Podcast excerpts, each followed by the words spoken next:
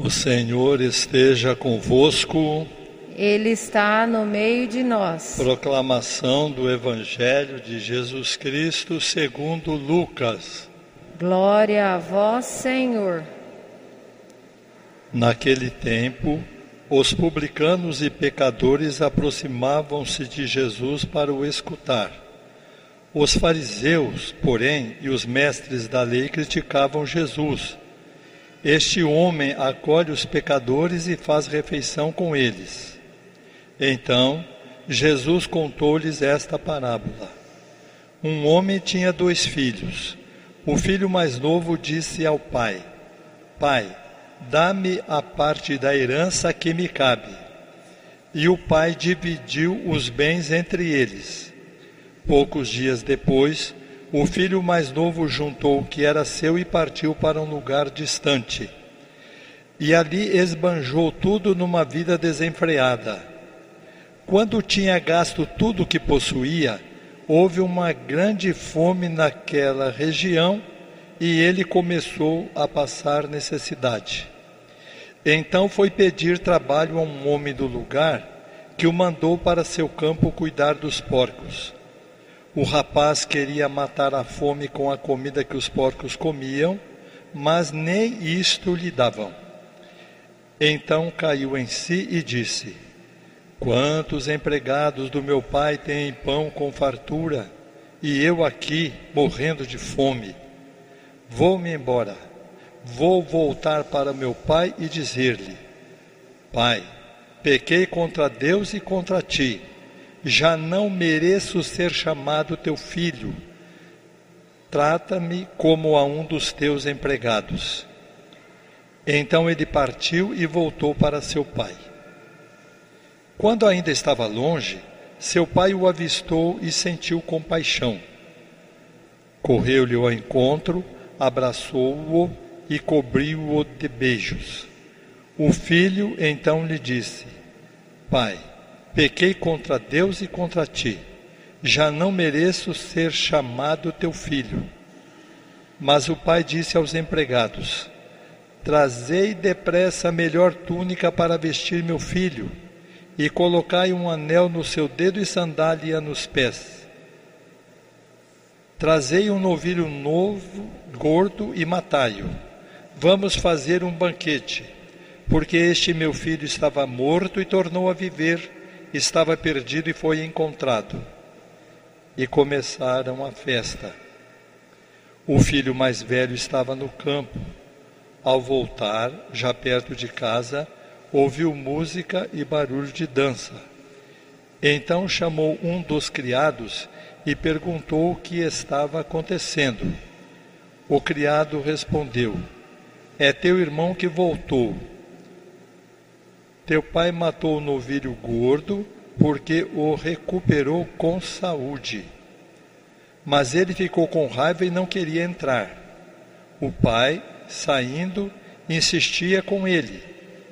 Ele, porém, respondeu ao pai: Eu trabalho para ti há tantos anos, jamais desobedeci a qualquer ordem tua. E tu nunca me deste um cabrito para eu festejar com meus amigos. Quando chegou este teu filho, que esbanjou teus bens com prostitutas, matas para ele o novilho cevado. Então o pai lhe disse: Filho, Tu estás sempre comigo e tudo o que é meu é teu. Mas era preciso festejar e alegrar-nos, porque este teu irmão estava morto e tornou a viver, estava perdido e foi encontrado. Palavra da salvação. Glória a vós, Senhor. Na quarta-feira de cinzas, eu disse que durante essa quaresma nós iríamos meditar sobre a conversão, a mudança de vida para nós nos aproximarmos mais de Deus. E me baseei no Salmo 50, que cita três vezes a palavra Espírito. E para cada domingo, então, eu escolhi um destes trechos e expliquei o que significava. E disse que seria bom que todos rezassem durante a quaresma este salmo. Como nem todos conseguem vir à missa das dez todos os domingos em seguida, hoje eu vou fazer um resumo aqui. Vou tentar colocar na ordem de execução, na ordem de prática, as três orações do Salmo 50. Eu vou falar cada uma das três e depois que eu terminar, por favor, vocês repitam. Depois de cada uma, vocês podem repetir. Não afasteis de mim o vosso espírito.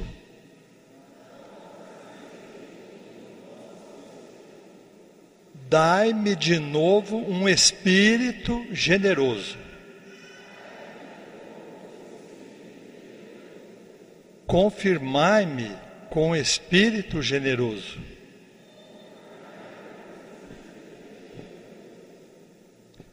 As duas palavras, decidido e generoso, são parecidas.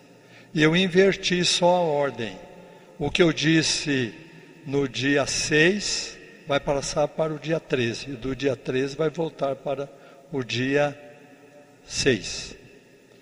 E vou resumir em três palavras as orações, as homilias que eu fiz durante esta quaresma. Não afasteis de mim o vosso Santo Espírito. Vocês se lembram da prática o que eu pedi para vocês fazerem em casa na prática, para que Deus não se afaste de nós, é fazer o ah, lembram do ah ou o ah. Muitas pessoas não fazem ah, fazem ah. Então, ah, a descoberta, descobrir Deus nas coisas, nas pessoas e nos fatos. Aí, o segundo passo, depois de descobrir, vem a decisão. A descoberta nos leva a uma decisão. Dai-me de novo um espírito decidido ou generoso, mas decidido é melhor. Dai-me de novo um espírito decidido eu disse naquele domingo que quando você acorda de manhã, já deve tomar uma decisão. Eu vou me levantar ou vou ficar mais um pouquinho?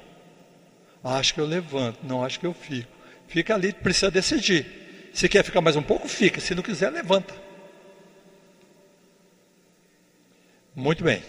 Então, primeiro a descoberta, em segundo lugar, a decisão e, em terceiro lugar, confirmai-me com espírito generoso. É a dedicação. Foi da semana passada. Fiz a diferença entre bondade e generosidade. A bondade está no coração, a generosidade é fazer o ato bom. Muito bem. Então são três Ds: descoberta, decisão e dedicação. Com esses três itens, nós nos convertemos a cada dia a Deus. Nós vamos mudando a vida devagar. Todo mundo precisa fazer isso toda hora. Descobrir uma coisa nova, depois de descoberta esta coisa, a decisão, o que vai fazer, e depois da decisão, a dedicação em fazer. É uma ordem que funciona. Para ajudar, eu vou dar um exemplo. Esse exemplo já deve ter uns 40 anos eu vou acontecer uma coisa muito interessante com um senhor que conversou comigo. Conversou assim, displicentemente, não era confissão. Então é o seguinte: é, era um senhor, pai de família, ainda com crianças e fumava muito. É, ele vivia fumando, desesperadamente. É o seguinte, ele disse que um dia ele estava no quintal da casa dele, debaixo de uma sombra, e fumando. E começou a lembrar quando ele era criança, quando era jovem, até há pouco tempo, já maduro, que ele, vou falar como se fosse ele, ele pensando assim: quando eu era pequeno, e agora, há pouco tempo, eu pensava assim: se o meu pai morrer, eu morro também. Meu pai é muito bom, eu gosto muito dele, é uma pessoa honesta, sempre me deu apoio. Como eu vou viver sem esse apoio? Eu morro. Ele pensando, sozinho. Falou que aí deu mais uma tragada. Pensou assim: mas eu estou vivo, e ele morreu já faz anos. Ué, mas como é que eu consegui superar isso? Aí deu o quê? O an ah, eu consigo viver sem meu pai, que era importantíssimo para mim, e não consigo viver sem cigarro. Que vergonha! Foi isso que ele pensou. Aí veio a decisão. Na hora, ele pegou o toquinho de cigarro e uf, jogou fora, nunca mais fumou. Essa, a decisão. Depois da decisão, o que ele fez? O dinheiro que ele gastava com cigarro, ele passou a comprar brinquedo para os filhos. Os filhos pediam brinquedo. Ah, eu não tenho dinheiro, eu não tenho dinheiro. Aí tornou-se generoso, dedicado. Descoberta, decisão, dedicação. A mesma coisa que aconteceu com o filho pródigo. Não é a mesma coisa? Ele estava lá, começou a pensar: eu não posso comer comida de porco. E na casa do meu pai, os empregados comendo com fartura. Ah, que eu fiz na minha vida? O que, que eu fiz? A descoberta. Depois da descoberta, a decisão já sei o que eu vou fazer. Nem que eu passar vergonha, nem que meu pai achar ruim, eu vou voltar e vou pedir perdão a ele. Voltou, decisão. Aí veio a dedicação, a generosidade. Recebeu sandálias, recebeu túnica nova, recebeu anel, ficou de novo dedicado à bondade e ao amor. Em tudo é assim. Ontem eu disse ao pessoal na missa da noite: muita gente vem à missa com o coração, né? Vem com o coração aberto para rezar, para agradecer a Deus, mas algumas pessoas deixam o cérebro lá fora. O cérebro fica lá, não pensam.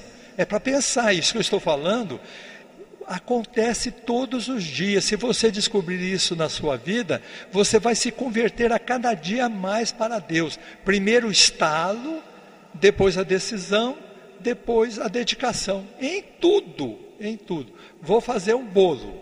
Então eu me levanto, pego os ingredientes, faço um bolo e entrego aos outros. Em tudo, em tudo, tudo. É o processo da conversão.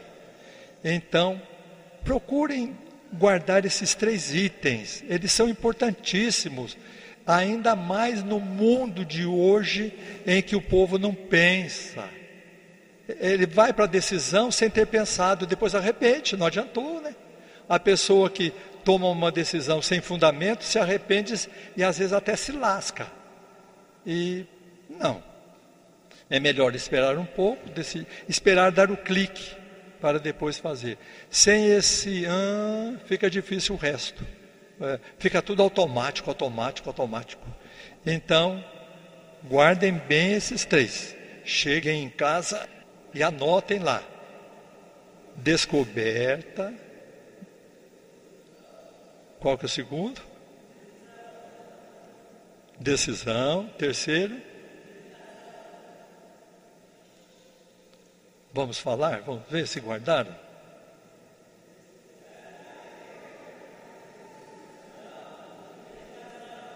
E englobem isso nos três trechos dos Salmos.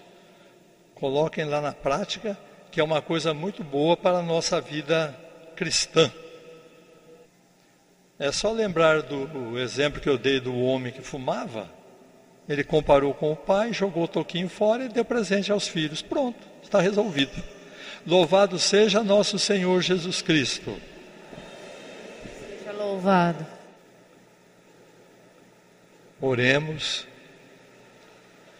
Ó Deus, luz de todo ser humano que vem a este mundo, iluminai nossos corações com o esplendor da vossa graça para pensarmos sempre o que vos agrada e amar-vos de todo o coração. Por Cristo nosso Senhor. Amém. O Senhor esteja convosco. Ele está no meio de nós. Abençoe-vos o Deus Todo-Poderoso, o Pai e o Filho e o Espírito Santo. Amém. Ide em paz e o Senhor vos acompanhe. Graças a Deus. Uma boa semana a todos.